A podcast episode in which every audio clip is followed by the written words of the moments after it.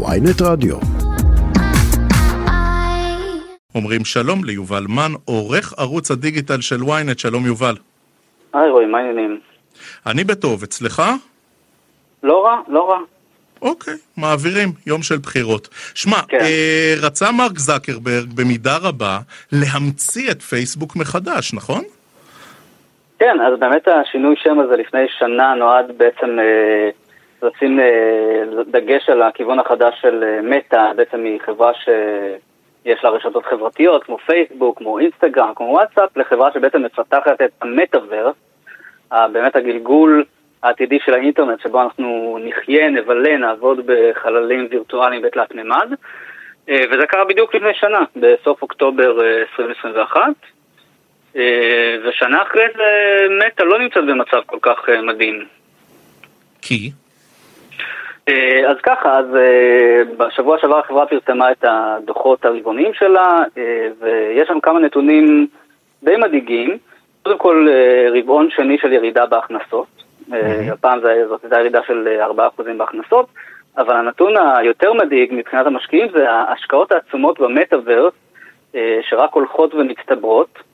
אה, אז ככה ברבעון האחרון הם השקיעו 3.67 אה, 3.67 מיליארד אה, דולר במטאוורס, אנחנו מדברים על חומרה למטאוורס, על כל מיני סוגים של משקפיים, משקפי מציאות מדומה, משקפי מציאות רבודה, וגם ביישומים למטאוורס, כל מיני פלטפורמות מציאות מדומה. ומטא אומרת שההשקעות האלה רק ילכו ויגדלו בשנה הבאה. אה, וזה מאוד מדאיג את המשקיעים שפשוט אה, נוטשים את החברה, מאבדים אמון בה, ואנחנו רואים איך בימים האחרונים אה, מטא מתרסקת ביותר מ-20 אחוזים, אני חושב שזה כבר קרוב ל-30 אחוזים בימים האחרונים. המניה, כן. כן, המניה, ובעצם בשנה האחרונה השווי שוק שלה צנח ב-70 אחוזים. עכשיו, יובל, אה, יכול להיות שזקרברג קפץ פה פשוט מוקדם מדי, אה, אתה יודע, מבחינת כל מה שקשור לחזון הזה של המטאוורס. זאת אומרת, ברור שהוא רצה לסמן טריטוריה, וברור שהוא רצה להפוך את פייסבוק למשהו שהוא כמעט אה, מזוהה לחלוטין עם התחום הזה, אבל הוא משקיע פה הרבה מדי, בזמן שהחזון הזה הוא לא ברור מדי. כן, אני חושב שזאת בדיוק הנקודה, זאת אומרת, הוא לא היחיד שמשקיע במטאוורס, צריך להגיד, אה, המטאוורס זה לא הפרויקט האישי של צוקרברג, יש עוד הרבה חברות שמשקיעות בזה, אה, גם גוגל משקיעה בזה, גם אפל משקיעה בזה, אנווידיה משקיעה בזה, לא חסרות חברות שהן מאמינות בחזון הזה, אבל באמת אה, צוקרברג הוא כנראה האיש שמשקיע בזה הכי הרבה, הכי הרבה כסף היום בעמק הסיליקון. במונחים של אה, פוקר הוא ממש הולך all in. כן, עכשיו, אז באמת ההשקעה הזאת העצומה היא באמת, אה, זאת הבעיה שלו, וכל זה קורה, אה, זאת אומרת, אני, ההרגשה היא שבעצם צוקרברג מנסה להאיץ משהו שאולי יקרה, אבל אתה יודע, אפשר, אפשר לבנות אותו לאט לאט, וצוקרברג קצת מנסה לאלץ את זה אה, לקרות אה, מהר מאוד תוך כמה שנים. אה, במקום להשקיע בזה לאט לאט, אה, ובמקביל הוא עושה את זה כשההכנסות שלו מהרשתות החברתיות שלו, אינסטגרם, פייסבוק, בירידה.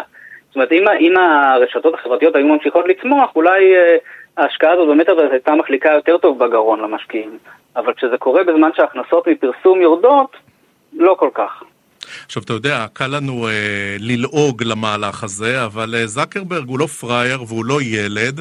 מה הוא רואה פה שהוא הולך אה, למהלך כל כך מסוכן, גם מבחינת המוניטין האישי שלו, לא רק מבחינת החברה שהוא כל כך מזוהה איתה?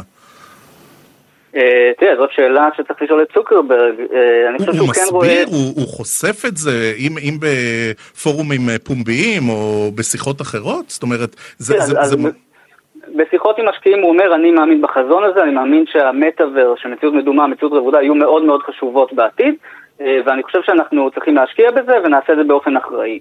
השאלה איך אתה מגדיר אופן אחראי, המשקיעים לא כל כך אוהבים את זה, אה, המשקיעים הטיחו בו דברים די קשים בשיחת המשקיעים האחרונה, אה, שהחברה לוקחת אה, הימורים ניסיוניים, אה, משקיע אחר אמר לאחרונה אה, שתהה אם יש איזונים ובלמים אה, בחברה בכלל, ופה זו באמת נקודה מעניינת, צריך אה, להזכיר שאי אפשר להדיח את צוקרברג. צוקרברג הוא אה, שולט בזכויות ההצבעה במטא, ובעצם הדירקטוריון לא יכול להדיח אותו. אה, שזה אומר שהוא יכול לעשות די מה שהוא רוצה אה, עם החברה. וכאן אולי הבעיה של מטא היום. כן. עכשיו, אי אפשר אה, לנתק את השיח על אה, ילד הפלא, מרק זקרברג, נגיד מאיילון מאסק, שגם הוא נגיד השבוע עשה מהלך מאוד, מועד, מאוד אה, נועז עם הרכישה של טוויטר. מה אנחנו רואים פה? איזה התבגרות של ילדי הפלא של עולם הטכנולוגיה, כשזה פוגש, נקרא לזה, את העולם הכלכלי הקשה יותר, הברור יותר, זה שהוא הרבה יותר מוטה מספרים והרבה פחות חזון? תראה, אני לא יודע אם אפשר לדבר על התבגרות, במקרה של אילון מאסק זה לא נראה טוב. אה, אני בספק אם יש איזה מניע כלכלי מובהק מאחורי הרכישה של טוויטר.